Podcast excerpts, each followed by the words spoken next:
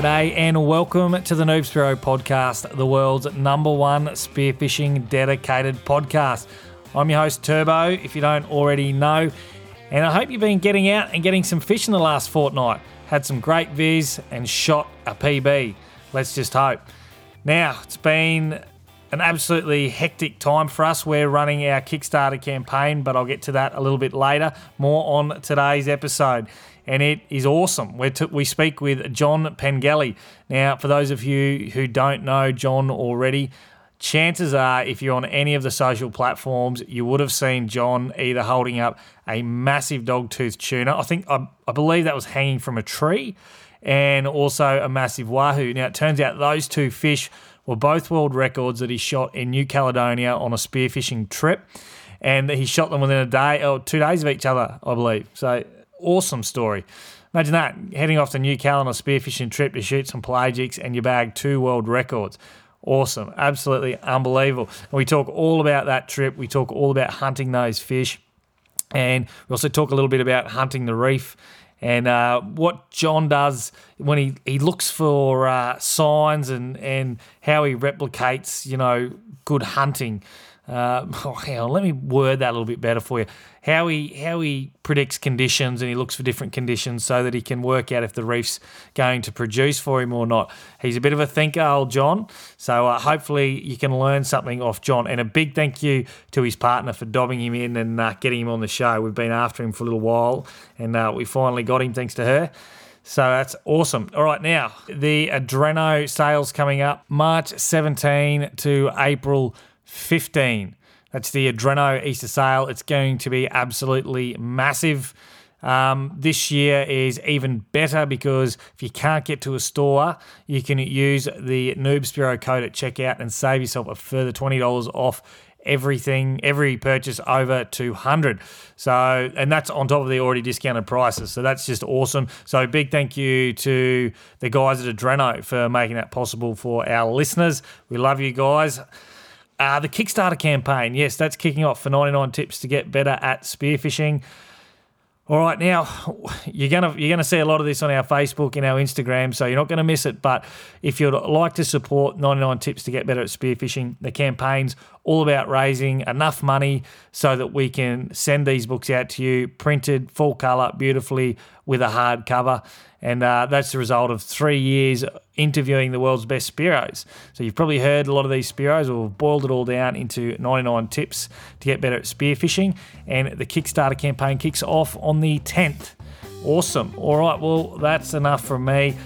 Let's get into today's episode with Shrek, John Pengelly, and myself.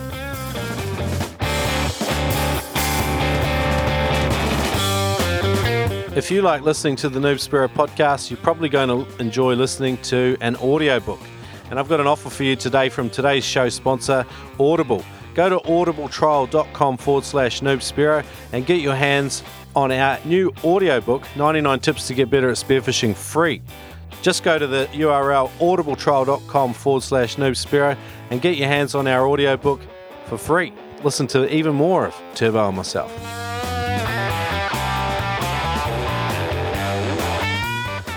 G'day, Noob Spearo listeners. Today you are in for an absolute treat. We are talking to dual world record holder John Pengelly, all the way from sunny Gladstone in central Queensland. Now, John, amongst a being a dual world record holder for two of the world's most prestigious fish, is also a shark attack victim survivor. He survived a shark attack with a three metre bull shark while spearfishing on Lamont Reef as a 19 year old. Now, that wasn't enough to stop John. He has continued in the sport.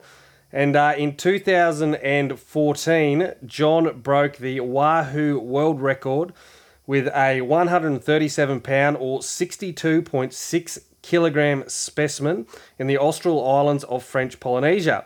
The previous world record of Bruce Galdino was absolutely smashed.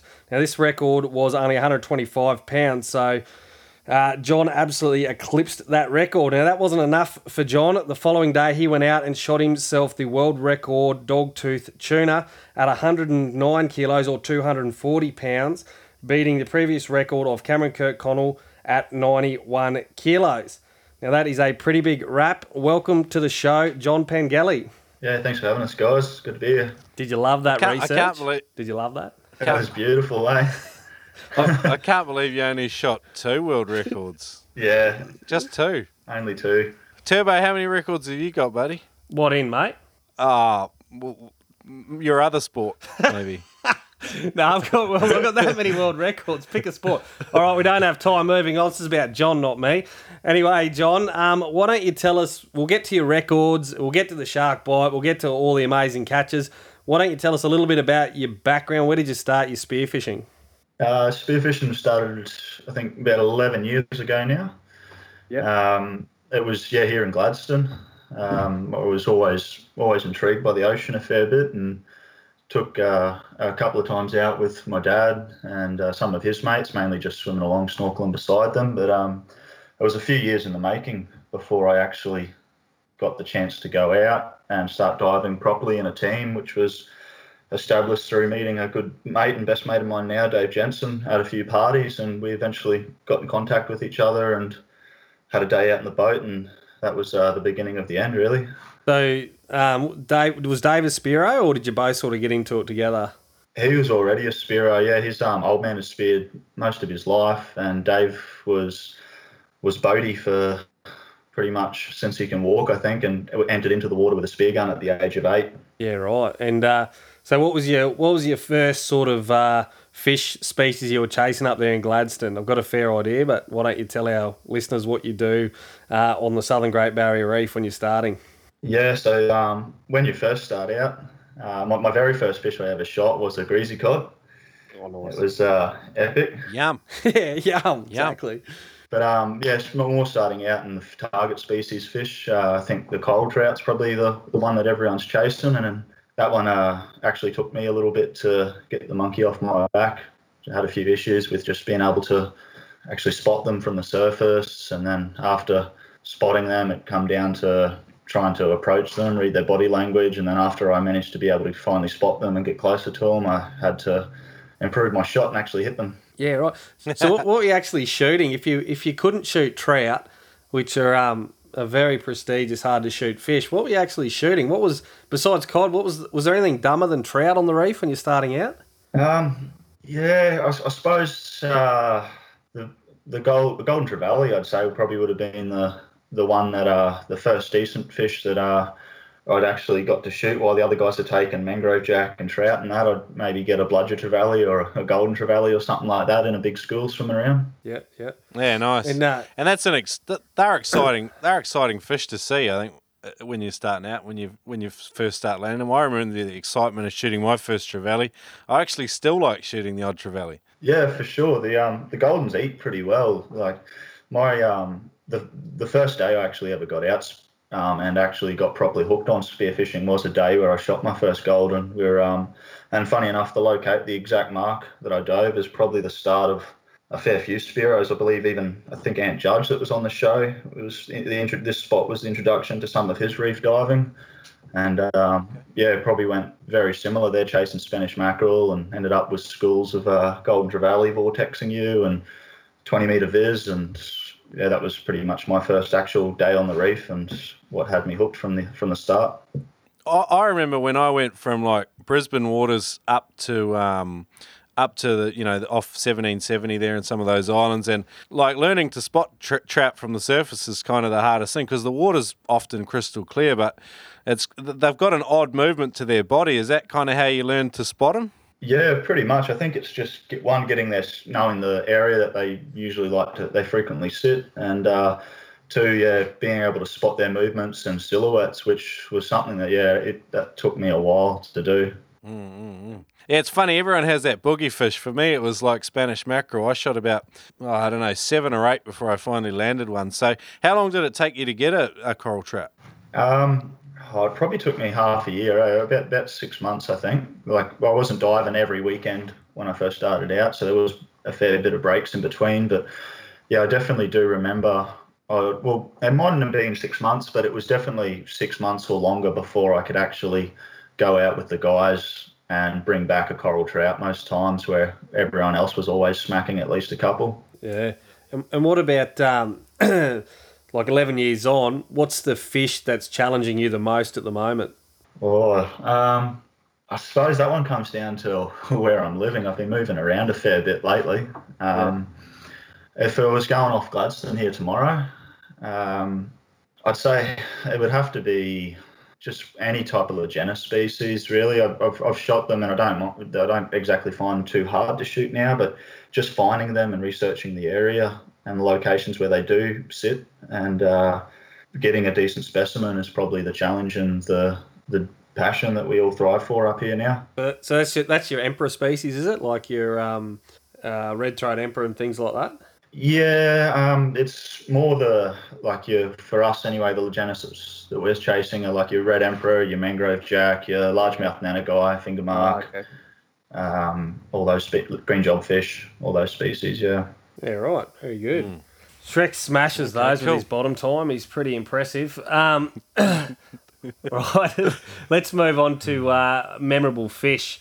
I mean, we've we've got a couple. I think we should probably. I think everyone out there would love to hear this the story about your trip um, over to French Polynesia and those two records, mate. How did that all come about? Um, yeah, that, that one's a, it was a bit of a funny story actually. Um, actually it was just just off the back of like one week post taking a, a chartered trip of guys um, to Norfolk Island actually, and it was a it was a bit of a flop of the trip that one with really poor conditions and yeah. the same time of year as like some of the guys there this year have been shooting good wahoo and etc. But yeah, it was just yeah, you get the, we all get those trips where there was nothing. No, I mean, anyway, I ended up coming back to New Zealand and I was working in uh, Ocean Hunter at the time, mm-hmm. And um, I got I actually got the invite to head over to French Polynesia and dive with uh, G. Um, from from my boss at the time, actually, he was originally invited, but he couldn't make it at the time, and I um, jumped at the chance. So that was pretty much one week notice, and in that one week, I started rigging all my gear and organising flights. Found called up a mate in New Zealand, a bloke, older bloke that I've dived with a few times, um, and uh, yeah, we got the trip happening. So um, yeah, from there we uh, we flew over and met up with G in in uh, Tahiti itself, and uh, spent a night there catching up. Jumped on a plane the next day, and uh, the plane ride itself was a bit daunting at the start. We actually had two failed um, plane flights where I had engine problems and had to turn around and come back. Excellent. so, so yeah, we didn't actually know if we were going to make it there. It was pretty pretty nerve wracking at the start. But um, yeah, we ended up making it that night. We got in pretty late and um, couldn't actually see the ocean very well, but it, it, looked pretty smooth. And talking to the locals when we rocked up, we were uh, pretty ecstatic to find out all the water was water conditions were great. There'd been heaps of wahoo around and glass conditions, which was actually a, a pretty rare thing for the, the time of year when the wahoo run. They, they are usually pretty uh, volatile weather patterns, and they do get some pretty rough seas. So uh, that was that was the thing that went right from us from the start was just being lucky enough to get good weather. Apparently, the um, days before there was five meter seas breaking into the lagoon. Oh wow! And and that's uh, that's September, is it? Uh, yeah, that's correct. Early early September, I was there, which is it's actually late in the wahoo season in September. They're usually, I think I must have got the tail end of it. Um, the they could have disappeared for uh, any of the days I was there. They were pretty much expecting them to disappear and leave again. Yeah, right. Wow. So you threw together this trip in sort of under a week. You're late in the season for Wahoo, but you sort of jagged perfect conditions. Um, what you, so what are we talking? You, the the following day you went out, you went chasing these fish. Um, what sort of viz and and um, what, sort of greeted you once you got out there? Was, was it early morning? Yeah, so we started about six o'clock. We started jumping in the boats and heading out. We um, yep. don't really dive. It's something that I found through all the tropic islands and the Pacific. Really is we don't really spend any time in the water in the middle of the days. Most of the fish go deep, so it's usually a morning session, break for lunch, and have a siesta, and then head back out in the afternoons. Yeah. So um, yeah, started. You start at six, and we uh, we headed out, and the the viz was amazing. We had uh, the whole time we were there, the viz would have been around 70 meters, S- 70 metres, not 70 feet, metres. seven zero meters. Yeah, you could see the bottom crystal clear in 50. Jeez, Awesome. That's incredible. So you, were you guys drifting when you come on your wahoo, or did you have flashes in the water? What was the, Yes. What was the, what was the scenario? Yeah, so we used flashes the whole time. Um, the shark population in these places were a bit too healthy to really worry about burley. We pretty much rocked up on the very first spot, threw the flasher over. Um, my mate Brandon flipped over the side before I did. I pretty much heard him laughing through his snorkel and asked him what, what, what it's like. And he just said, There's Wahoo. Yeah, we ditched, ditched the guns into the water and flipped over. And uh, yeah, there was a school of probably about 15 Wahoo moving straight in as soon as we flipped over the side. Wow. It's awful. So the, was the big the, the the big fella was he in that first school? No, no. The the, um, the first day we, I think there was maybe five or six fish shot between us all. They were all. The biggest one was uh, just over forty, and the smallest was over was twenty eight, I think. Yep. Wow. Um, but the yeah, the very first fish that was shot was a mid thirties model, I think, and this was that was our uh, our reckoning when we first jumped in. and Had a look at thinking that there was fifteen to twenty kilo wahoo swimming around us, and uh, seventy meter viz showed us that they were actually twenty kilos larger than they looked. Oh wow. Uh, so, like I, I just come out of diving five, a clean five to ten meter viz in New Zealand, so it was definitely a, a sharp adjustment for me. Yeah.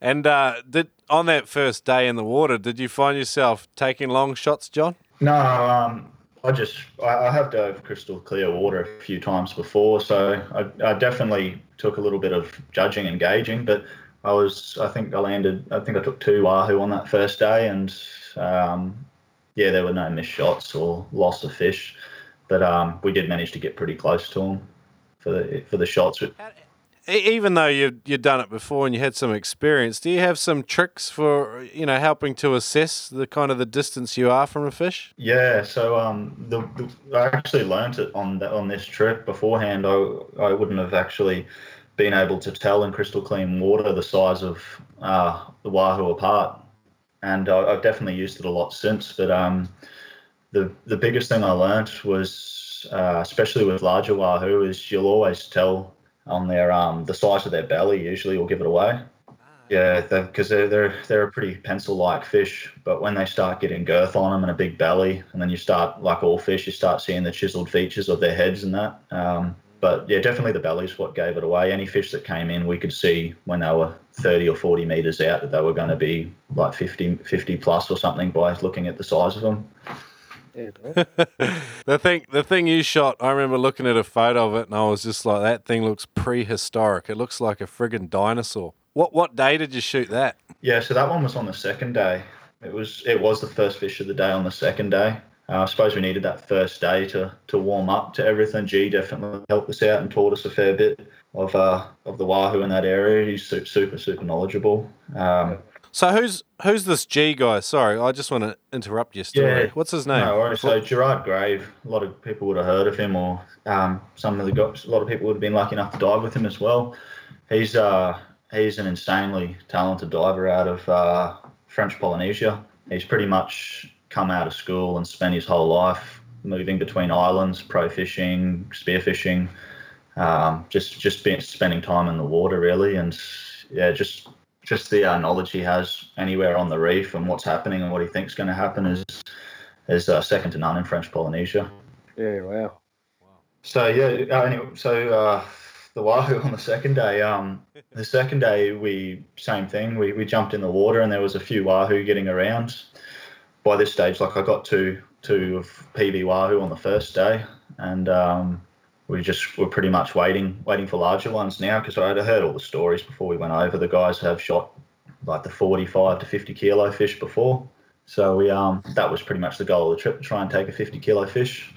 And um, I think Brandon must have shot one wahoo for the morning, possibly, and then um, uh, then a, a school came in, and there was myself, Brandon, and G floating in the water, and G actually took a dive dive at the fish, but uh, he was a bit out of range, and on his way back up, he looked over to me and gave the five signal with his hand, saying that uh, he reckons that one was over 50 kilos.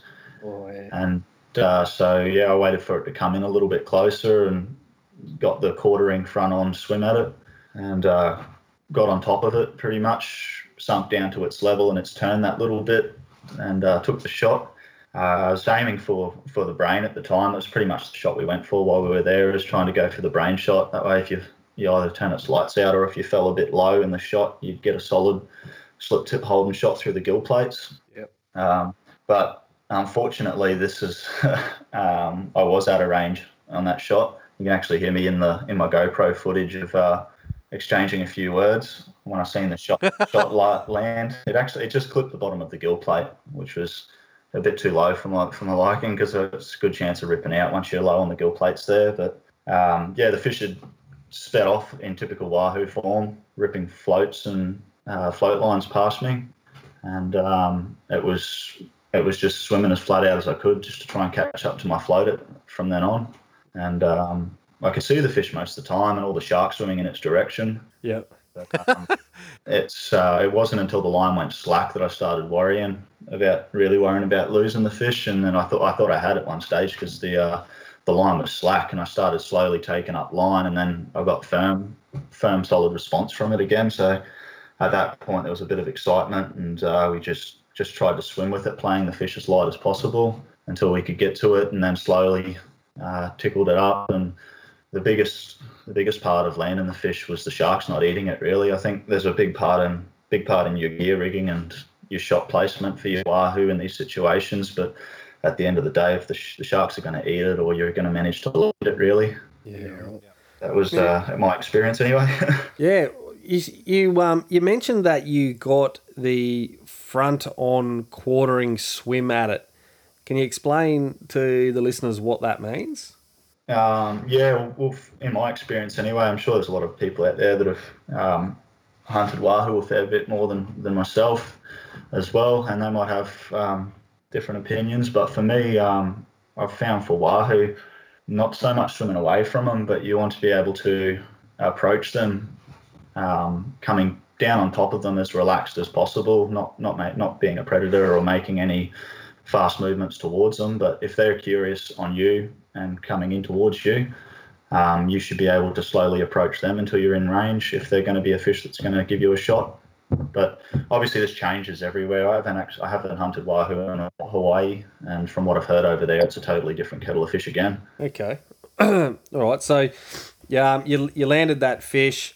Uh, what happens then? You, you go straight back in. Is this you had all the official scales and everything ready to go? Because we've all seen the photos. There's just a whopping wahoo hanging out of a tree on the beach, um, tied up with a bit of bit of string, and uh, and then you send that off all your records off. How did you go about that? Did you take your scales with you? Were you all geared up and ready to go for a world record? Uh, no, not at all. Hey, I, I, um, I actually wasn't going for world records for that trip. That trip was just uh, me just needing to get out of get out of everywhere and have a bit of time to myself. Everything was getting a bit too much, so I um, went on that trip. Uh, Gerard actually brought the certified scales, and he was the he was the first one that dawned dawned it on me for the um, that we need to go in straight away regarding the record because I pulled it in and it was obviously a large wahoo, but I hadn't actually thought initially um, about the record. And he goes, "This one probably could be could be a record. We should go and weigh it straight away instead of waiting out here any longer." So we had it on in and dragged it along the pier and hung it up in the the um, the, the first time we hung it up actually it um we used a bit of cord that must have been a little bit too light for it, and uh, it snapped and landed straight straight in one of the locals' hands. So um, yeah, he nearly got a, a good set of chompers to the arm, but we managed to find a little bit more sturdy rope and recalibrated everything, and went for a second time and weighed it up, and yeah, that's when it uh, it all dawned yeah, it was a record. Yeah, incredible. We were you were you stoked, John, that you shot a record? I mean, you said you weren't really aiming for it. You were more just trying to get away on this trip. I mean, some guys like like chasing the records thing. It's kind of their buzz, and you know they they live for that fish of a lifetime. Is that kind of the way you are? Because I mean, after looking at the photos, you'd assume that you chase trophies because you got two in two days. Yeah, it's um it's a funny one, really. Um, I've never actually been one for records. Like we've shot between me and my dog partners, we've shot a few Aussie records off Gladstone here, and we filleted and ate them all really. Um, same with um, that. Obviously, a world record's probably a fair bit more um, prestigious of a fish to take, and yeah, I was I was definitely ecstatic. I was, I was super excited at the time, but I, I wouldn't say I was just yeah just there to chase trophies or anything for sure. I was actually a bit bit um, confused at the end of the day. I wasn't drinking at the time, and usually I'd have a beer to celebrate, but I ended up finding myself just pacing up and down the beach, wondering what's going to happen the next day. In uh, in French Polynesia, there do they have kava like a lot of the other Polynesian islands? I'm not sure actually. Um, where we were, we, there wasn't any kava around. I think kava's a bit more Fiji, PNG. Fijian, Tongan. Yeah, Yeah, okay. I could be could be wrong though. I'm not not 100 percent on that one. Because some nights when when I I spent a month in Tonga, I mean I would have ditched alcohol for a, for a good kava night uh, anytime. Uh, it was good. It was good fun. But uh, no, cool. All right. So the next day you headed back out again, and uh, and unfortunately you, you you met a really huge dog tooth. Yeah, yeah. So the the funny part of the story, a bit of pre-story, I should say about it, is um, one of my mates before I left New Zealand actually uh, told me not to come back without a hundred pound wahoo. So um, I actually talked to him that night, and and uh, he was laughing at the whole scenario of him saying that and it actually happening. And um, Yeah. you've had Darren Shields on the on here. His his son Yeah. Jackson actually messaged me that night as well and was uh, saying congratulations, man, and uh, said there must be some some big doggies there as well. Go go try and take a two hundred pound doggy tomorrow. And um, I actually messaged him back and said, "Oh, there's a few spots we might go have a look and we'll see what we can come up with." Not not thinking that um, something like that would come about, to be honest. But yeah, so we, we went we went out the next day and um, it was a bit of a quieter day and all really. We um, jumped in the water and there wasn't much fish around. We didn't see too much wahoo. Um, I think one school of dolphin fish came in, mahi mahi, and we, we took um, took one of them each for dinner. And uh, it was getting a bit closer to the middle of the day where we usually go in and have lunch. So um, we thought we'd just cruise out to a um, drop off and have a quick look to see what was about for just a bit of a reconnaissance mission. And uh, yeah, we got dropped in the water and must have been dropped in a little bit too close. So we started swimming towards the ledge. And once we got out to the ledge, uh, pretty much instantaneously, we had a flashes down and uh, two doggies come up out of the blue. And it's just look to look at the dog, uh, look at the flashes, and uh, yeah, th- there was a small one which was estimated around 50 kilos, and then a much bigger one. Yeah, you wouldn't shoot that, would you? Oh, Not a 50 kilo one. He's a baby. Yeah, let it go. the- Oh, he'll come back next year bigger. Yeah, you yeah, the 50 kilo one would have been definitely a um, would have been a memorable fish easily. yeah. But um, yeah, so the yeah those two fish come up and uh, there was pretty much no pause. It was just straight into a duck dive and started swimming down the flasher. And I managed to look over just to check that my mate hadn't hadn't already dove, and he had dove at the same time as me, but he was about five meters back up behind me. So, so uh, I continued to continued down. I thought I had to jump on that one, so I wasn't going to pull out. And um, yeah, I just or pretty much just locked on the larger fish, keeping an eyesight on it and swimming and swimming until I hit the hit the 18 meter mark and I started getting into free fall and um, kept cruising down and he just started growing larger and larger into just a massive toad of a fish. And um, I was estimating him around probably 80 kilos um, at the time. And uh, yeah, got trying to close the gap, got in closer and closer and closer. And I thought I was going to get a headshot on him. It was pretty much a quartering away, angled down, perfect shot for a for a brain shot if I could have got close enough. But um, he had other ideas and started taking off a bit. And I've seen his tail move once, twice, and he was just about to kick it a third time just to take off out of sight. And I managed to squeeze the trigger and get a shot in. And uh, yeah, pretty much anyone that's shot any size dog tooth knows knows what happens from there. All hell breaks loose. um, uh, yeah, I, I turned for the surface after that, and I think it was about at 20 meters. My 30 meter float line had already surpassed me, and my first two foam floats I had on uh, had ripped past me, and behind that I had a Riffe 100 foot bungee, and that had stretched out fully. And just before I hit the surface, my Riffe 3 atmosphere float took off as well. Wow. So, so how many floats did you have on? Uh, two floats. It's like there, there was two foam floats, like your commercial yellow foam floats that were tied into one, Yep. and then a bungee and then a Riffe three atmosphere. I originally had two Riffe three atmospheres, but on the first day, uh, the inflation piece out of the Riffe exploded on one of the Wahoo that I um, shot, so I had to get some help there and rig up a, a makeshift float. All right. Sounds like it did the job though. Yeah, it actually worked really well for the Wahoo. It was a nice little small pull under float that didn't put too much pressure on them when they took off, and it's a nice stretchy bungee and a larger float at the back.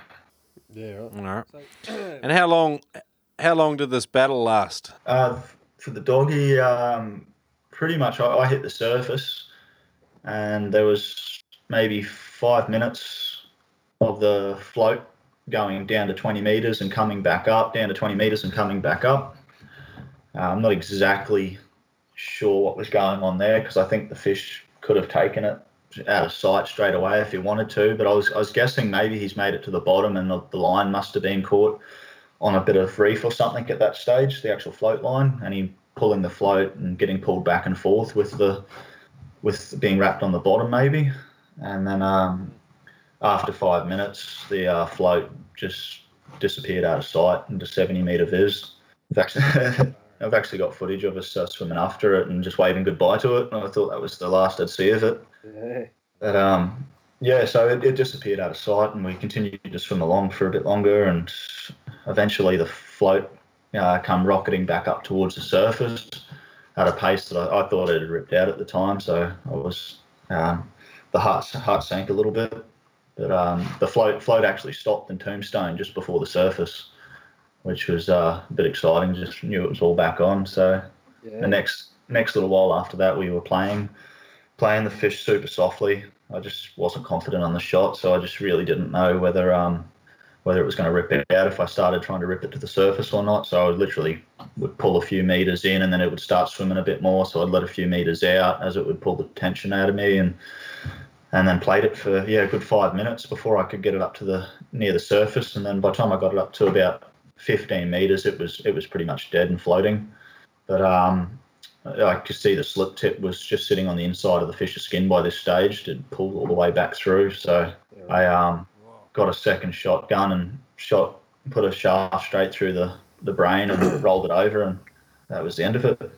You um Yeah, wicked. now John, you when you got past the other gun, you um you unloaded it, reloaded it for yourself, didn't you? Yeah, yeah. So take the rubber off, put the rubber back on. Just wanted to clarify, mate. I thought I might catch you out there. For, for anyone that doesn't know the uh, rules of second shotting fish for world records, you've actually, if someone gives you a second shot gun to um, finish off the fish, you've got to reload, re reload the gun yourself. Otherwise, it doesn't count. So it's one of those things. Keep that in mind if you're chasing records. Yeah, that's correct. Okay, good, interesting. What what what gun were you using, John? I'm, Um, just- I'm curious. Yeah, I was using a 1.4 King Venom aim right gun with uh, four 16s and an 8mm shaft on it. Okay, sounds like a weapon. Yeah, it was um, it was really good actually. It shot, shot super accurate, super fast. Um, I didn't have any problems with it. I could happily dive the, to the 30 meter mark with it. Still wasn't too big and bulky. Um, I think the only downside of it is that at four four bands on a on a carbon gun and an eight mil shaft, you're getting a lot of recoil. Yep. Yeah, yeah. Yeah, w- was there any any part of your gear like just because you you used uh, full bungee, Riffe, three atmosphere floats, um,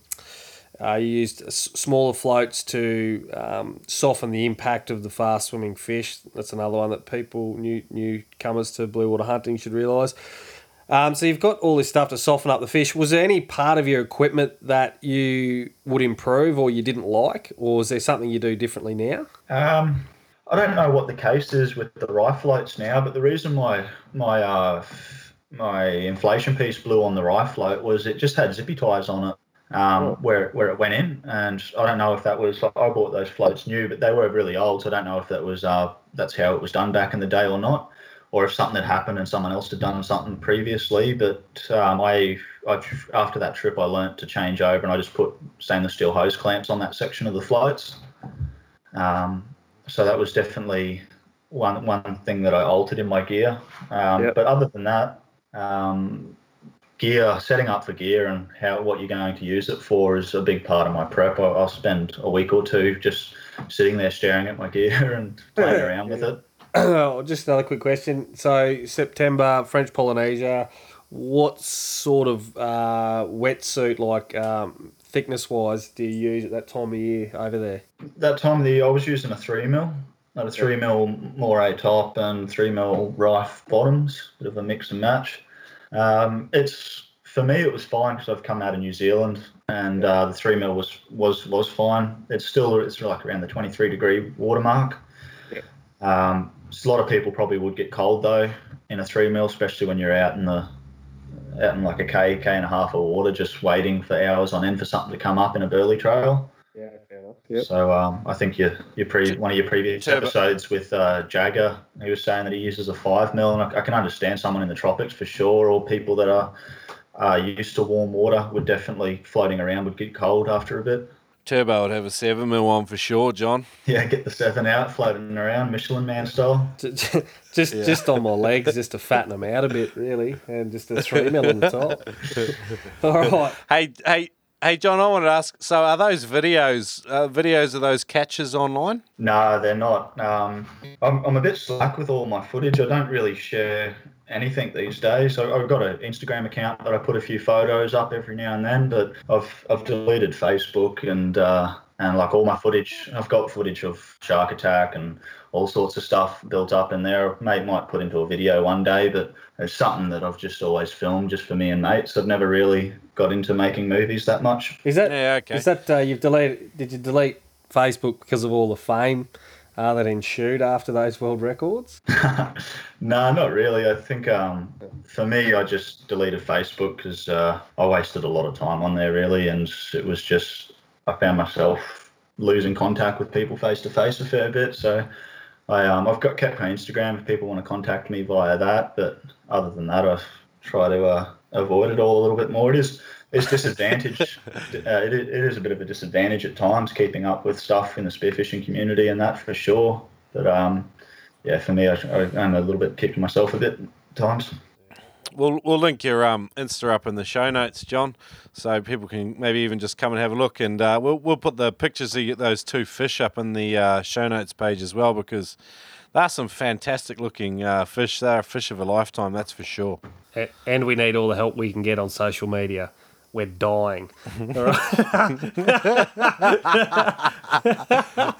like Hey, for um, like. I, I, I wanted to I wanted to briefly shoot back to your start to the start of your spearfishing again, John, because I, I think you're quite good at explaining a few things. Um, what what was the what was your biggest obstacle, or you know, the thing you struggled with the most when you were starting out, apart from um, you know, latching on to and identifying species and things like that? What what else did you struggle with? Yeah, um, information on training and just spearfishing in general, like this, the content you guys offer, um, all that sort of stuff was hard to come by when we first started out. Like there was pretty much your your method of learning was was you and your mate hanging out on a Friday night watching videos like Blue Vision and Liquid Focus from Brett Vercoe and all those sort of old school films. And um, yeah, we used to do a little bit of pool training, but we didn't know what we were doing really at the time. It was just doing slow 50 meter swims in the pool, having a chat at the end, doing another one. So uh, yeah, information and training options, uh, safety training, all all that sort of stuff that's readily available on YouTube these days.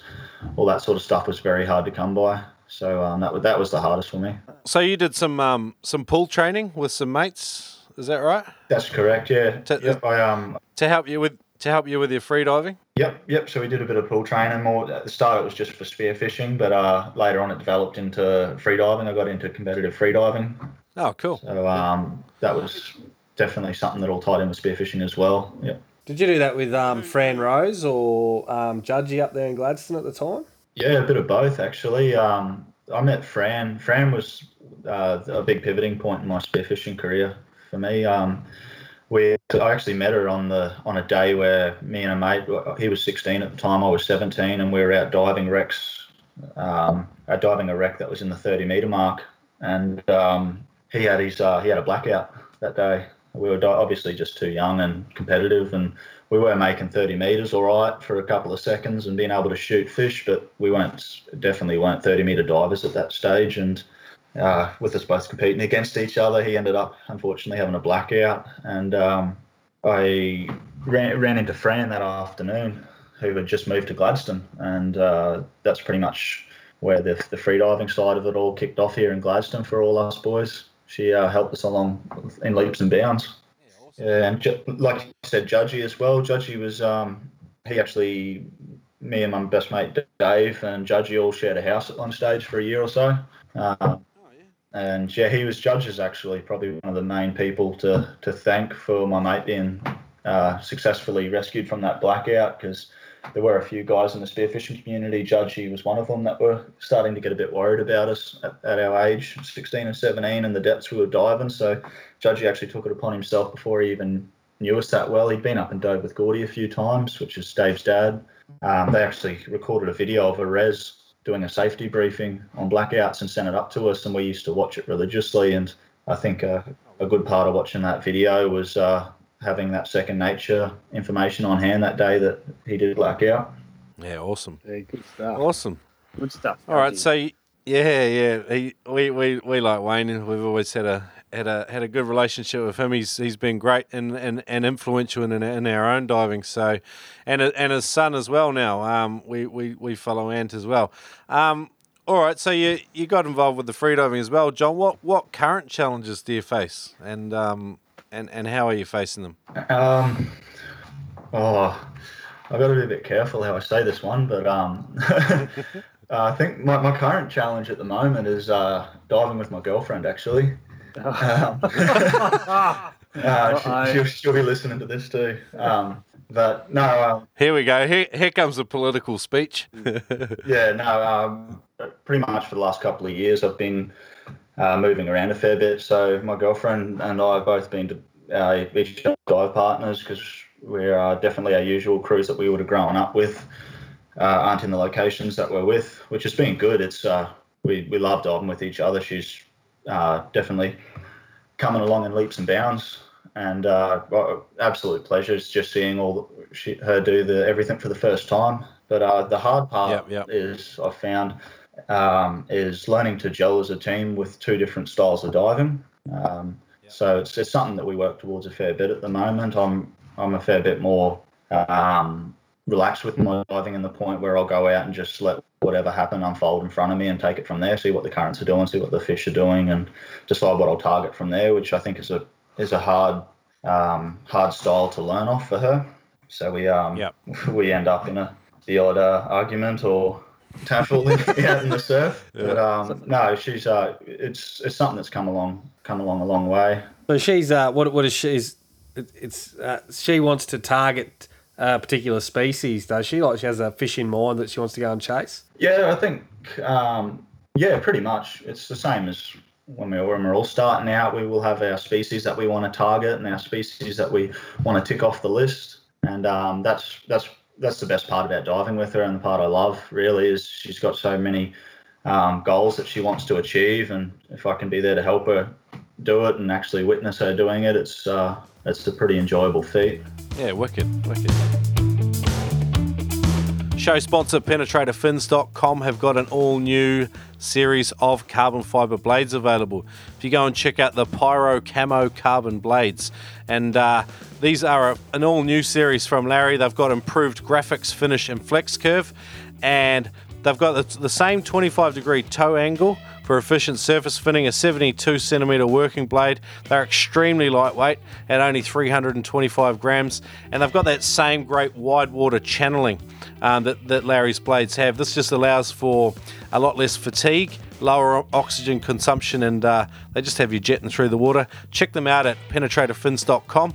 You can use the code NoobSpearo and save yourself 20 bucks if you do decide to purchase. Is it time to top up your t shirt drawer? then head over to noobspearo.com and get your hands on our black shirt or our white shirt. Pretty simple. They're 35 bucks Australian each. Use the code free shipping until Christmas time this year and top up your t-shirt drawer with something you actually like. And support the show as well while you're doing it. That's just noobspearo.com. Thank you. All right, cool. Let's move along, John. Um, hunting tech, hunting technique. What's your favourite hunting technique, and how do you apply it effectively? And maybe, um, maybe you could walk us through, you know, some of the coaching you've given to your girlfriend about, you know, how, how to um, how to employ some of these techniques effectively. Yeah, yeah, for sure. Um, I suppose with the, the hunting technique, um, my style of hunting is uh, just just being super relaxed, which you've probably heard from a lot of people. But um, a, a few little, few little things that I've always tried to try to take into account with my hunting is uh, don't don't be an obvious predator. Um, fish fish uh, can sense if you're agitated, if you're super keen on trying to trying to shoot it.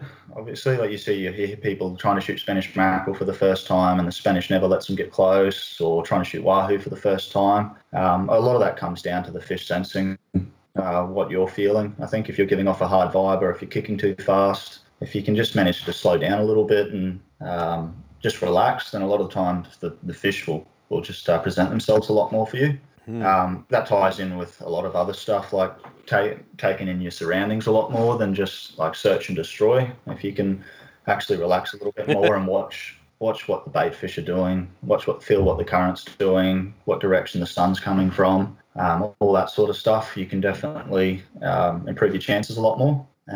And um, learning fish body language, I think, is a really big one. Like I was talking about the trout before. Once, if it, like all this sort of stuff, really just comes with experience and time in the water. But if you can if you can start focusing on fish body language a little bit more, watch what they're doing in the leading up of you trying to approach them instead of uh, just focusing on where you're going to try and shoot them. Um, you'll you'll definitely learn a lot more about what the fish is going to do and how to approach them. Whether you need to back off and not be so aggressive, or whether you need to just turn around and swim away from the fish and try and get its curiosity up.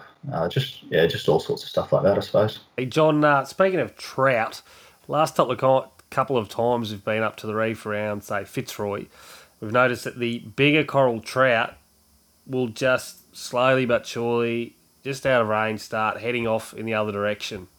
Time and time again, and I've had a few divers on board that all say the same thing. Much better than me, so it's not just me, mate. What are your tips? Have, is that something that you've seen with the bigger trout? Um, eh, you know, have you got any advice there? Yeah, for sure. Um, in my experience, don't try and approach them from the bottom.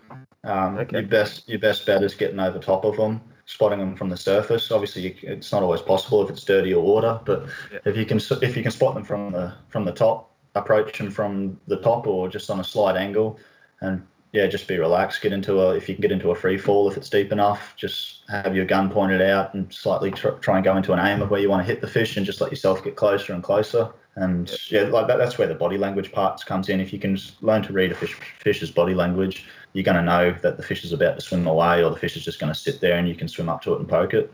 Yeah, right. Okay. So free free fall sounds like the key there. Well, I'm rarely in free fall mode, so I might just put a couple extra weights on. Um, and just just make a ter- five to ten meter free idea. fall. it's a t- yeah, so you can free fall from the surface. and then I'll drown to the to the bottom of the bathtub. oh, shut up, idiot. All right, that's that's uh, really really good advice, mate. Um, well, I like it. Have we covered hunting technique, John? Is there anything else you want to want to add? Um, I suppose the only other thing I could really say is, yeah, just try and, again, it's a thing that'll come with experience and time in the water, but just try and adopt an attitude that going home empty handed is not a problem at the end of the day. Like time in the water is time well spent. So if you can just be a bit more relaxed and not need to take anything you see, um, that's just a, a little handy hint. And trying to calm yourself down a little bit more and getting fish to come in is just not be too worried about going home empty handed. Yeah, nice. It's not nice. too bad once you've had ciguatera. You don't mind too much if you don't come home with fish.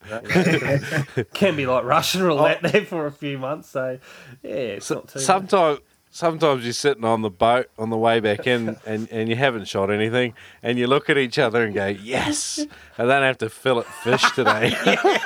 Got a few beers in your hand by that stage too, not having to worry about too much extra for the rest of the day. yeah. Because it's, it's But it- it's it's never as bad. It's never that bad though. You know, when you're starting out, you always want to go home with five fish, so you got a shot for Instagram. But really, like uh, you know, like you say, you just have fun while you're out there. I think Instagram wasn't the even thing. around when you started. Don't bullshit us.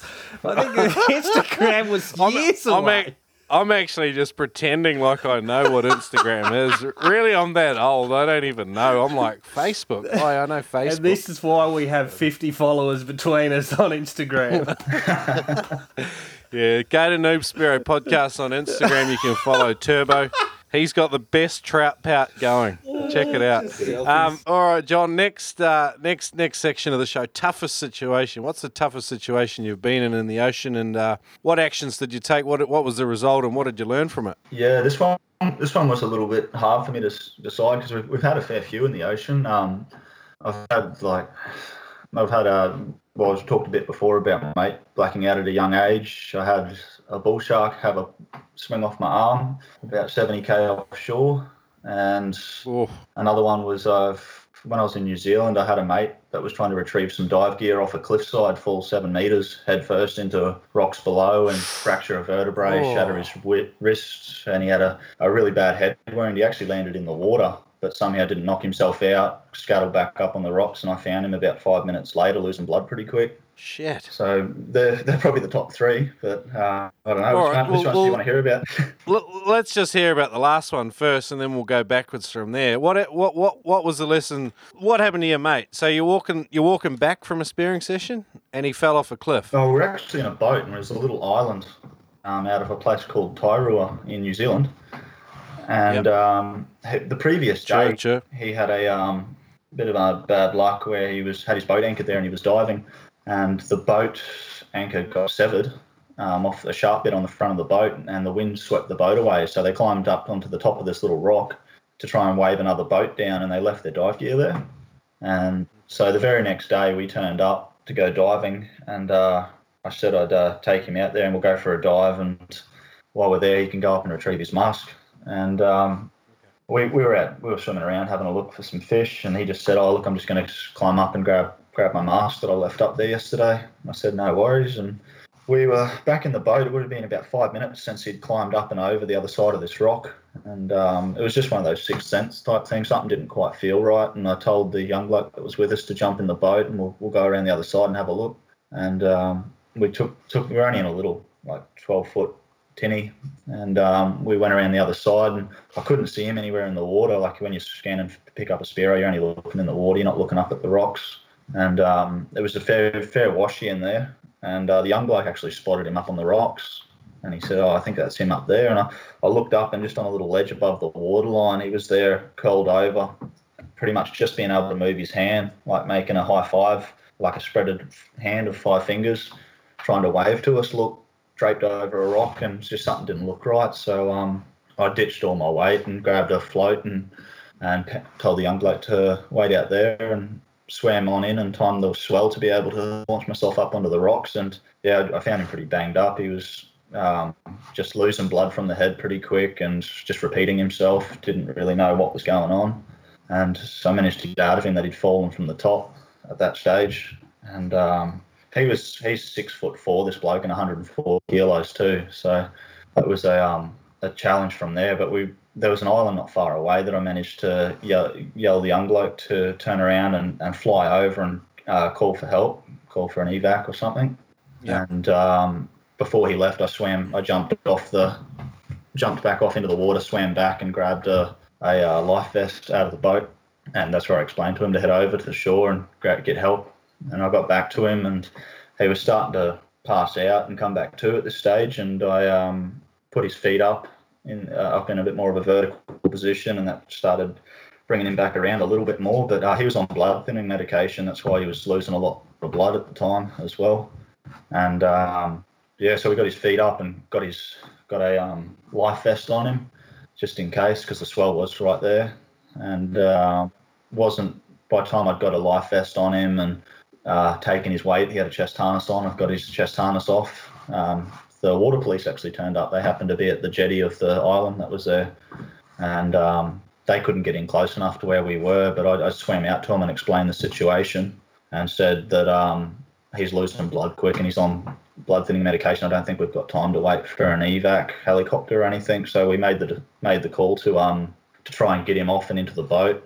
So I swam back and made sure his life vest was on right and I ended up having to, he was still pretty dazed and repeating himself, but I managed to get him to put his feet over the edge of the ledge. And I, I just said, look, we're going to get you in the water, man, and over to the boat.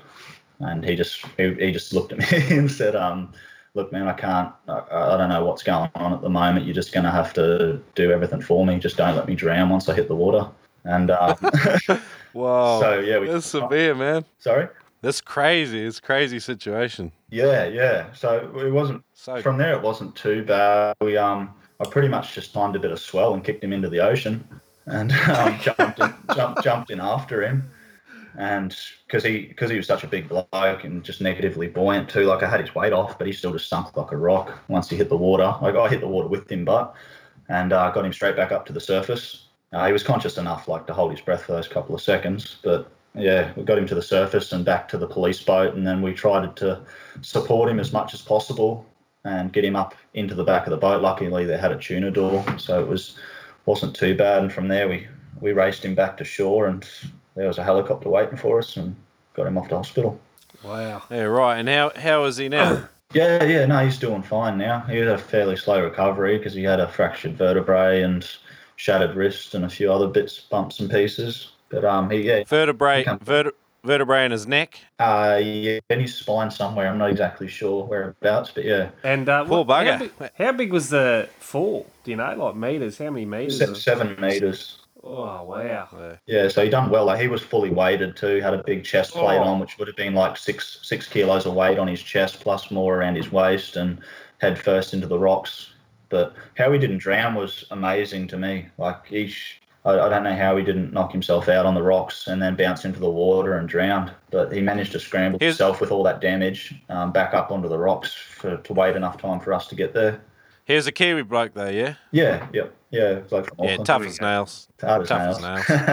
Tu- Wonder what Oh, happened I'm there. glad he's all right.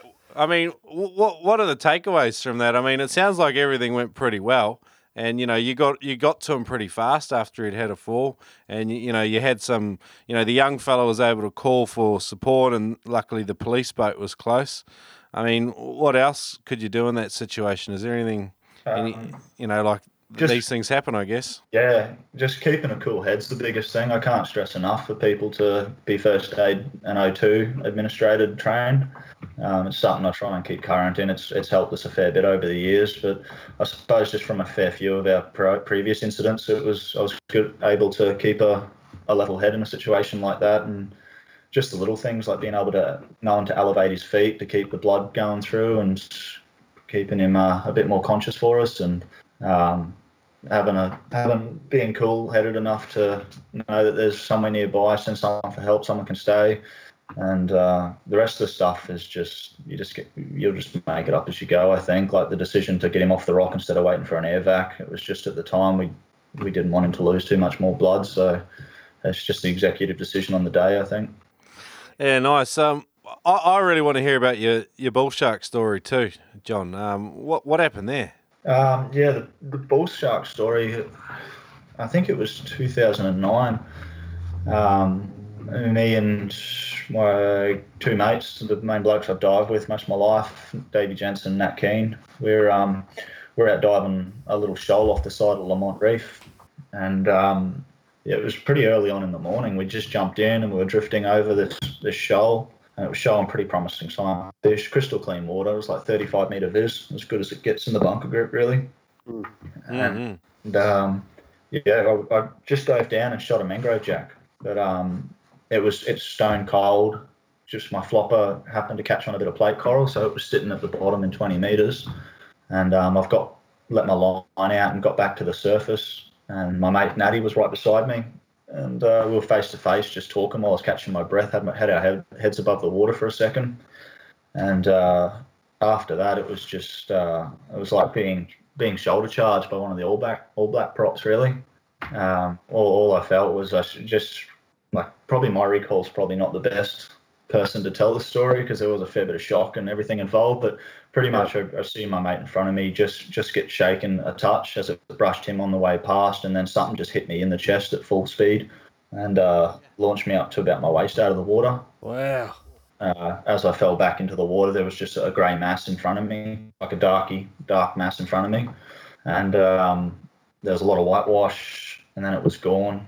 And like the time time frame's a bit hazy here because like I was in shock, so what felt like three minutes was probably ten seconds. But um, all I remember is looking around, and next minute there was about a two meter blood cl- cloud around me, radius around me, and uh, my mate Nat, that was right beside me, just lunged and at the stage, I was like patting down my chest, wondering where I was bitten, thinking that a chunk of my chest or waist must have been hit.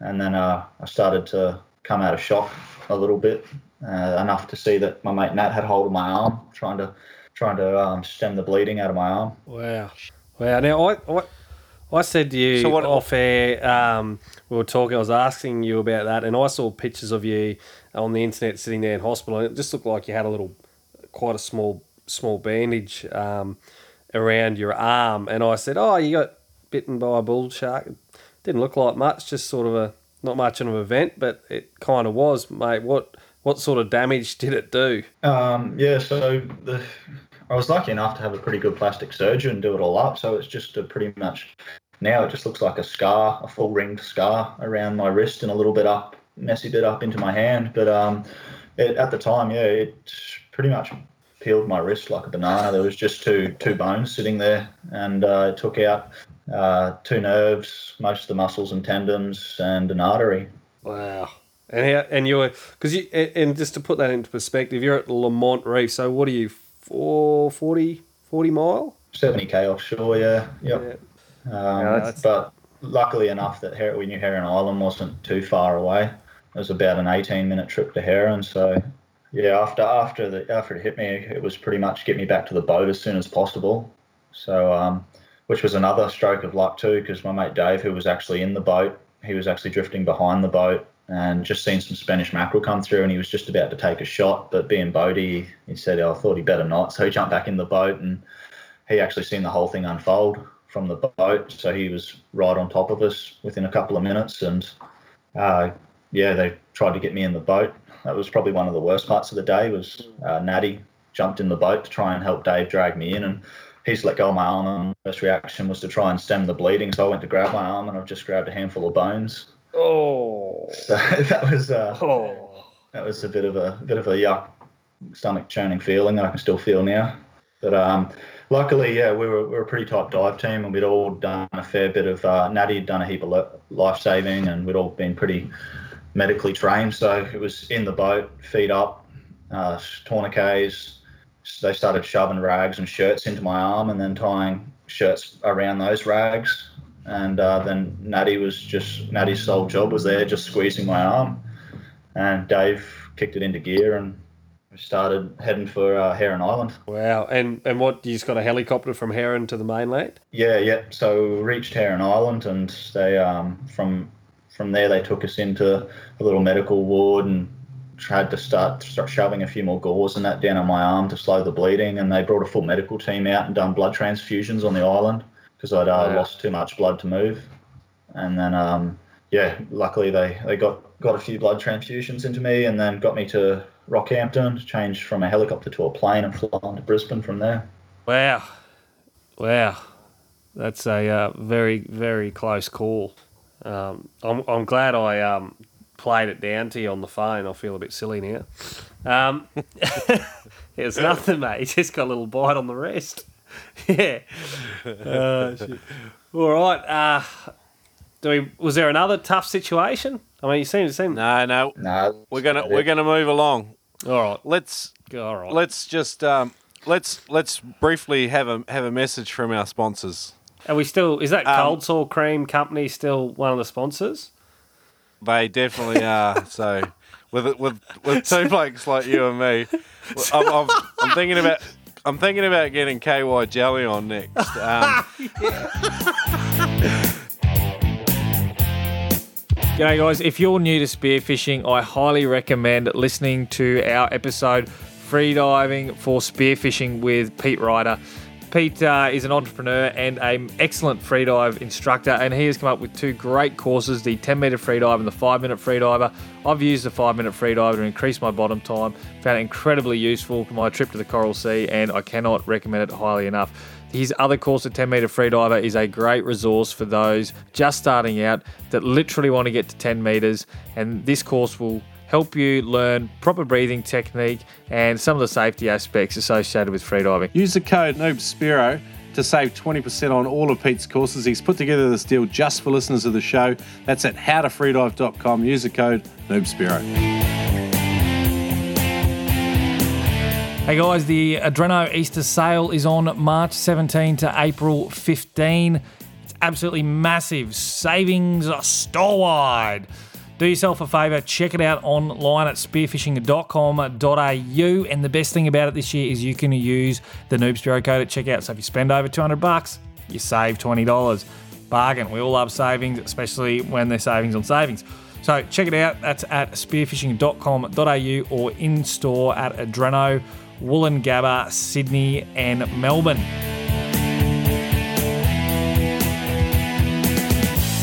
Hey, you, can you break back into Veterans Vault, Brown? Yes. What, what have you organised?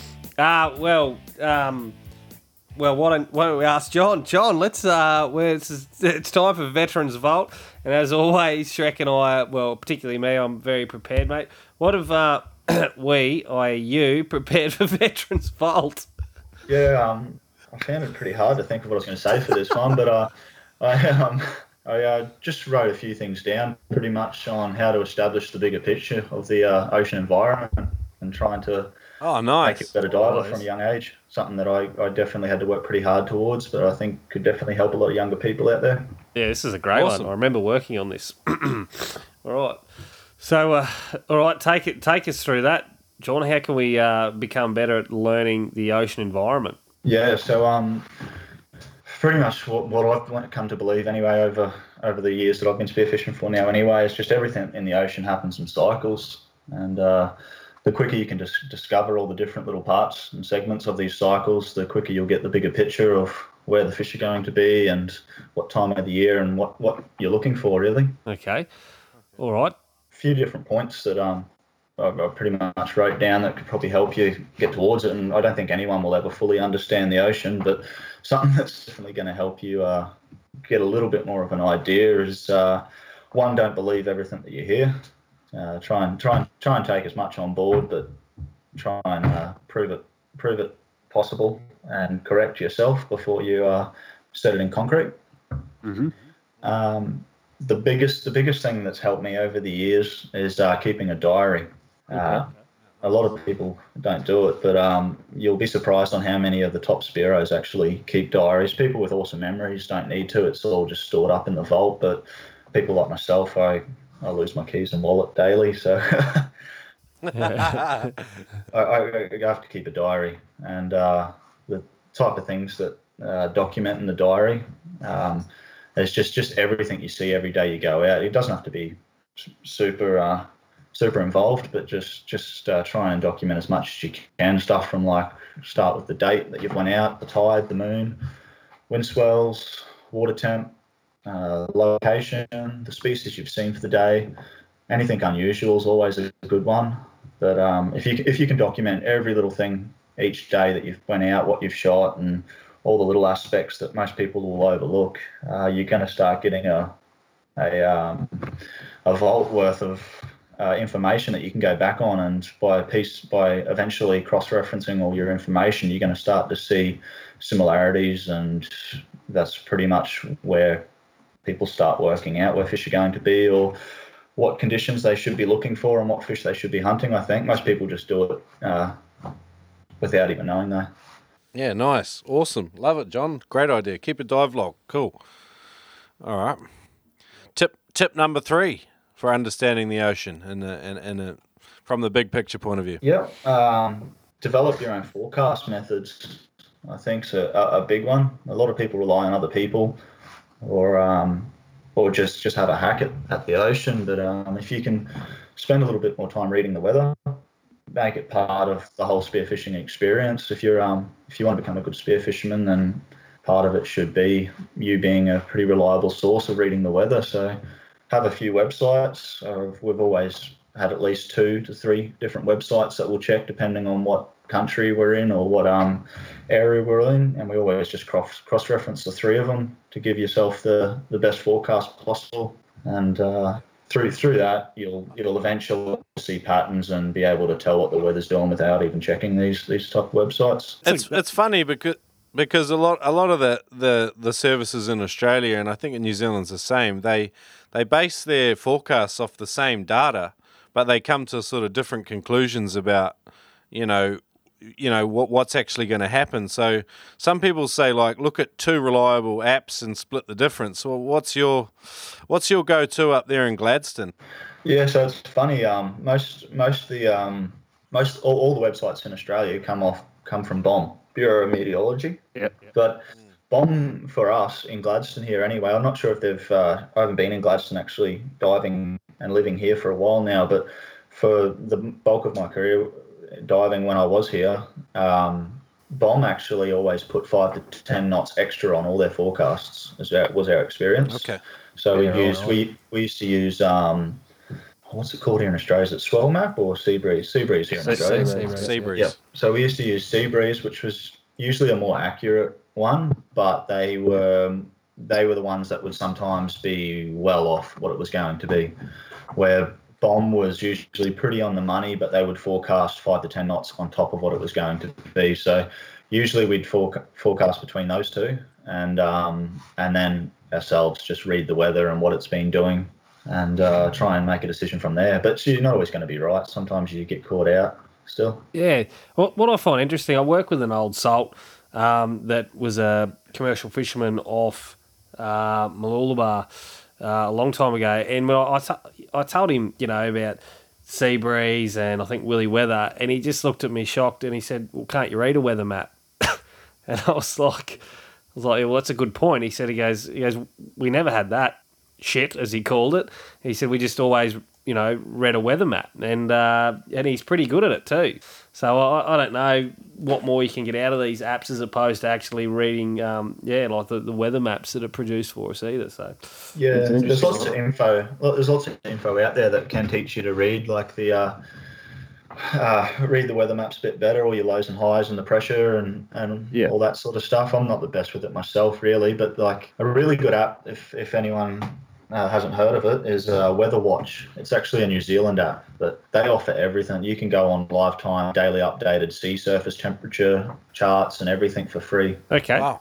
what, what was the name of that app? Weather Watch. Weather Watch. Okay. They've got Okay, some cool. pretty pretty out. detailed maps. They're definitely uh, probably my favourite app that I've seen in the in regards to weather. I'll link that up in the show notes. Yeah, sure. So awesome. All right. Um, all right. What's our Any next? tip? final any any more tips? Um, yeah, well, I had one more. It was just just to learn to enjoy the whole process of discovering all the things to do with either reading the weather or or where the fish are, the marks and that. Don't worry about chasing other people's marks or spots or hassling people for it. They they'll probably work long and hard for it themselves. If you can learn to enjoy finding it for yourself, you're going to enjoy this spearfishing experience a whole lot more. Yeah, good, point. I- I've uh, I've got a I've got a, a question for you. Now you mentioned uh, earlier, you know, you, you've got this diary. You you look to say replicate conditions to chase certain fish. Um, you look at these patterns popping up. Can you give us an example of a fish in an area? And what conditions, time of the year, or something that you've learnt? I mean, you don't have to give the whole thing away, but what's just a great example of a fish that you've studied now for a little while and you, you can see patterns um, when it, in this fish and, and being productive for, for hunting them? Yeah, for sure. Um, there's, um, I'd say pro- probably the most recent one that, that I've found, and um, I didn't actually get to document this one to, to the point where to prove it 100, 100% right, but I'd been living in Wollongong for the last couple of months, and I was chasing fish that I hadn't chased a lot of before, just like your uh, your, your flathead and your bream and um, snapper and stuff like that. And um, one spot I went to, I found on one, one of the days I, I, I went there, there was uh, a lot of flathead Yep. And not, I told a few people about. Not too many people were shooting flathead. They were surprised that I seen them, and uh, I actually wrote wrote the whole day down in my diary. And I went back and had a look at it, and found out what time of the tide it was because I actually dove that spot once or twice after that and haven't seen any. And it wasn't until I went back and had a look and realised that uh, it was a certain moon, and the tide was on an outgoing tide. And then I had a look at the location where I'd seen them and realised that where I was was in a direct runoff from a creek at the turn of the low. So they're obviously sitting there waiting for bait fish to be washed out of the creek and feed. And um, just to try and make myself give myself the best chance, I went back to that spot on the exact same moon phase. And uh, yeah, that's uh, there they were. Perfect. I've Two had a similar. Ex- I've, I've had a similar experience with flathead on an outgoing, and all the monsters came out. They're some of the biggest flathead I've ever seen, and it was at the mouth of a of- of a river mouth. So that's interesting. But I haven't seen it. I've only seen it once, and I didn't pay attention to the moon phase. So that is very interesting. Cool. Yeah. I like it. Yeah. Okay. Awesome. All right, let's wrap up uh, Veterans Vault. Awesome. Great job. Uh, next part of the show is the funniest moment. So, one of the funniest things you've experienced out spearfishing. Um, I don't know if you've spent many, much time with blokes like Turbo, but um, surely you've got a few funny stories there, John. Yeah, mate, this one wasn't wasn't hard at all to come up with. The uh, the boys that I dive with are all, are all pretty pretty good characters, and it's always having a good time and ahead of uh, product for the fish for the day usually. So there's been a fair few laughs, but um, yeah, the funniest the funniest one was actually just a day of unfortunate events. And looking back on it now, it's just just a good laugh. Um, we, we were at 1770 and the Curtis Coast Spearfishing Club was running at the time, and they were doing a social day where everyone was going to head out to, I think it was Fitzroy, and uh, go for a spear. So uh, all the boats rocked up on the sandbar, and we uh, we all did the briefing and headed on out. And then just as we got out the bar, the boat we were in, my mate's uh, 16R Haines Hunter at the time, the motor uh, shut itself, and uh, it would pretty much only do just on six knots. Uh, it was an old old blue band Merc, like should have been in a museum. This thing, and uh, we, we made the call. We just told everyone, got on the radio and said, "Look, everyone go out, have a good day. We'll uh, we'll set up the way in and all that sort of stuff for you guys when you by the time you get back." And we decided just to head up the coast to to go and try and get a dive in.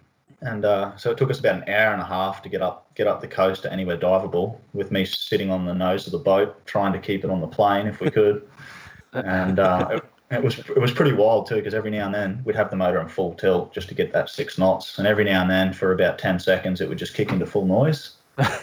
so uh, every now and then I'd be holding on for dear life, and it, it, it wasn't too bad. We got up to the spot and we actually ran into a pretty famous person in the sport and had a pretty uh, a bit of an argument up there, which just added to the day. And um, oh, is any? Can you give us any hints? Nah, I don't, don't, don't, don't want to talk out of school, but uh, it, was, uh, it was a decent, it was a heated exchange of words between myself and him about how we, uh, how the etiquette of spearfishing works, and um, we ended up, it, um, it come about because we were diving the same spot, and the reason we dove chose to dive this same spot is because everywhere else was dirty and we had a broken boat, so we didn't think anyone would mind if we, if we shared a location that was big enough for at least three boats to dive, but um, yeah, there was problems over that. So we ended up getting out of the water after the boys went in for a dive. I didn't even get in, and we we headed back to shore. And what what unravelled on the way back is we're in the same situation. We're sitting on the nose of the boat. Oh, sorry, I was sitting on the nose of the boat. My mate was uh, was driving along, and uh, my best mate Natty has pointed out the side of the boat and said, "Oh, juvenile marlin." A little juvie marlin was just sunning itself near the entrance of 1770. And um, I've stood up to have a look at it and see where it was. And next minute, the motor's just kicked into full noise, and I've just got f- flung backwards, put my ass straight through the windscreen of the boat, and uh, the noise across the bay with one of the boys falling over in the back of the boat, one bloke hanging on, and me with my ass hanging through the, the windscreen of the boat. And uh, yeah, that's, I don't know. Just looking back on it, it's something that we always laugh at. Nothing like nothing like someone's ass through the windscreen. That's for sure. Yeah. That's a good good way to finish up a dive day. Alrighty. Um, what are we moving on to? Funniest moment. Oh, we're on to Spearo Q and A. This is um. No, we're not. We're on to dive bag. Oh, really? Yeah. Oh, it's not even on air. You oh, are we still doing that? We're always doing dive Oh, Jeepers, you're a great anchor man. It's So it's not even to on there. toe, head head to toe, John. Um, excuse Turbo. What what's in your dive bag from head to toe? What equipment are you using on a normal day out spearfishing? And I mean, I know you spear in a few different locations. So what's your um, what's your your Gladstone kit look like? Yeah, so uh, Gladstone kits are just a three mil wetsuit. Um, I've got a few different types now. I'm, I'm using a polo sub at the moment, so um, I've really been enjoying them. They're like a smooth skin, um, custom fit. They've definitely, if you can afford the custom fit, they're definitely a great suit. Um, fins, I'm using uh, the New Zealand made Ruku fins at the moment. Um, they're just, I I use them in New Zealand. I've enjoyed them. I'm actually looking at uh, converting over to some carbon soon though. Um, I wouldn't mind actually hitting up Ant Judge to, to make a set. His uh, his knowledge and custom made fins that he's coming up are I think are going to be pretty second to none. So um, I'll probably probably pursue that track. Um, all the guns I'm using is all uh, Aimrite guns. I've got just a, about four various sizes, two small ones, a one one meter, a 1.2 reel gun, uh, Okay. 130, and my big 140. No no roller guns. No, I've experimented with rollers, um, just as like the single rollers, and um, yeah, I, I didn't mind them, but I can shoot accurately with the traditional guns, and I seem to have less problems with them. So I, I wasn't going to reinvent the wheel. That said, I will. I wouldn't mind. I haven't tried the new big double rollers for large shafts. If I can get a, a double roller Aimrite gun to throw an eight mil shaft um, at pace and accurate, then yeah, for sure I'd switch over to that. Just so you can get rid of the recoil. Just so I can get rid of the recoil for the bigger guns, yeah, for sure. Um, and then yeah, apart from that, I've got a, a Suunto D4F. That's probably one of my handiest pieces of kit. Um, low volume mask. I use the micro masks by Aqualung. They're um, a bit of a finicky mask, but they seem to fit me. So um, silicon weight belt is probably a big recommendation. The weight belt I've got now is the first one I ever owned, and it's still going strong. And then um, a silicon weight belt I've been using. I've, the one I've got at the moment, it's an Omo one, I think, but um, I can't really tell what brand it is anymore. I've had it since day dot, um, and it, it's still Okay. it still looks just as good. So yeah, good silicon belt's Yeah, always nice. good compared to the rubber ones. Um, yeah, apart from that, I always carry a light rigging kit and uh, a bit of wasabi and soy in the bag. yeah, nice one. Bit of sashimi. Bit of sashimi on the go. Yep. Yeah, cool. All right. Well, now we're headed to Turbo's definite. Uh, his, his, This is my favourite section. piece of the I show. couldn't wait to get to it. He never asks these questions, right? So I'll just I'll ask them on his behalf. Um, what what is the single best piece of advice you've ever been given for spearfishing, John? Uh, the single best piece of advice is uh, dive with as many people as you can, learn what you can from them, and then pick and choose all the all the stuff that you enjoy and that works for you. Just to make your own hybrid style, and that'll make you a, the best diver you can be. That's probably one of the early pieces of advice that were given to me, and I've always went, went by. Yeah, nice. All right. Who who has been the most influential person or people in your spearfishing? Oh, my best mate, Davey Jensen, probably. He was already such a good Spearo when we first met, the age of like 15. So I was always in competition with him. And uh, yeah, would definitely, it'd definitely be because of him that I advanced so quick in my earlier days. All right. Um, during your 11 years, I believe, spearfishing, what is the single biggest lesson you've learned? Um, make sure you're first aid trained. It's uh, it's definitely saved lives between our whole crew of us all being first aid trained. It's a good one. You gave a couple of cracker stories that sort of really highlight that. Um, if you could describe the what the spearfishing experience means to you in one sentence, what would that sentence be?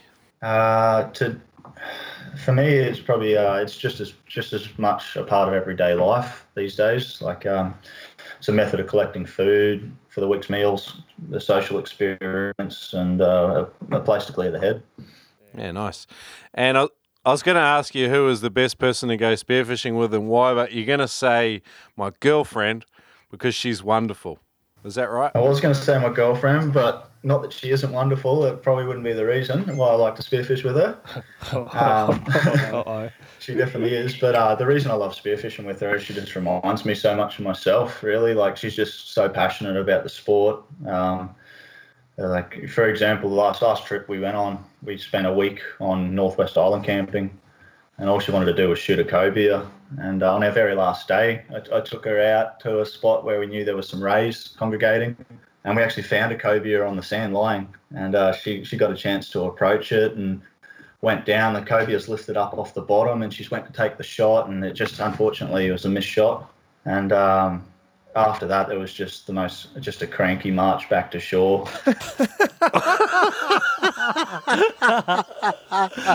I was in the background, just in tears, rolling in the water the whole way back. We've all had that experience, and it's it's just hilarious for people who who are looking back on the time that they've done it on someone else that's just done it for the first time. I think so. I just love all those moments, seeing stuff happen for the first time with her. Yeah, cool. Oh, that's awesome, man. And All right.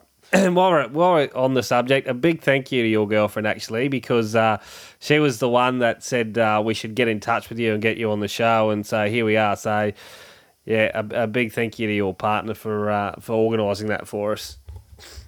Yeah. Or yeah. just- Awesome. I'm gonna I'm gonna link your um, Instagram profile up in the show notes, John. Is there anything else you want people to come and have a look at? Yeah, um, if uh, I'd just like to give a shout out to um, all the men and women of all the ASD rescue services, like the Central Queensland RACQ helicopter, and Westpac helicopter rescue, RACQ life flight rescue services, all those guys. Um, they, Yeah. they they mostly run on donations and funding from uh, other sources. They're not. I don't think any of them. I could be wrong here, but I don't think any of them are really government funded. So. Um, yeah, any support that can be shown in their direction. They've saved my life, and you, most people probably will know someone else or a mate that has been saved by them. So they, they don't get enough credit, those guys. Awesome. I'll try and link a few of them up in the show notes as well, so people can come and have a look and uh, and support them. So that that's pretty awesome, John. Cool, wicked. Um, really, really appreciated getting you on the show. I've wanted to hear the story behind those two fish for a long, long time, and so it was an absolute pleasure chatting with you today. Yeah, not a problem. It's been been good to have a chat with you guys. Always good. Cool. All right, John. We'll, we'll Cool. catch you later, buddy. Thanks, John. Gotcha. If, like me, you have a friend like Shrek who comes over, often and often misses the toilet bowl when he's having a leak, get yourself a copy of Spearing Magazine. Not only is it a great read with full glossy photos, it also is a good way to soak up all that wayward spray. So get your copy of spearingmagazine.com, Spearing Magazine from spearingmagazine.com.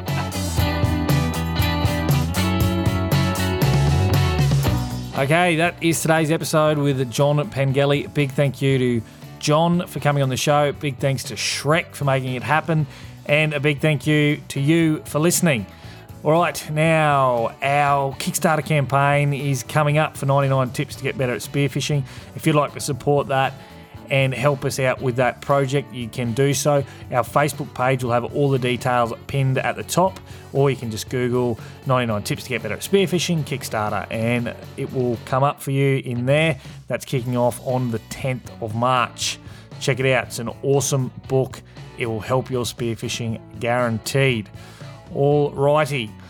That's it from me. That's it from us for another fortnight. I have no idea who's up next. So it could be anybody. You could possibly get a phone call from me one afternoon and you have to talk to me about spearfishing for 45 minutes to an hour. So just be prepared. But seriously, I've got to get pull my finger out and do some work, but I'll make sure that happens. The Noob Spearo podcast isn't going anywhere just yet. Alrighty, guys, have a great fortnight. I hope you get out and shoot some fish. Hope you get some nice clear water and calm seas. Until then, don't dive alone and stay safe. Guys, winter is coming, so if you've got holes in your socks, a rip in your wetsuit, do yourself a favour and check out the Adreno Easter sale. March 17 to April 15, savings across the store.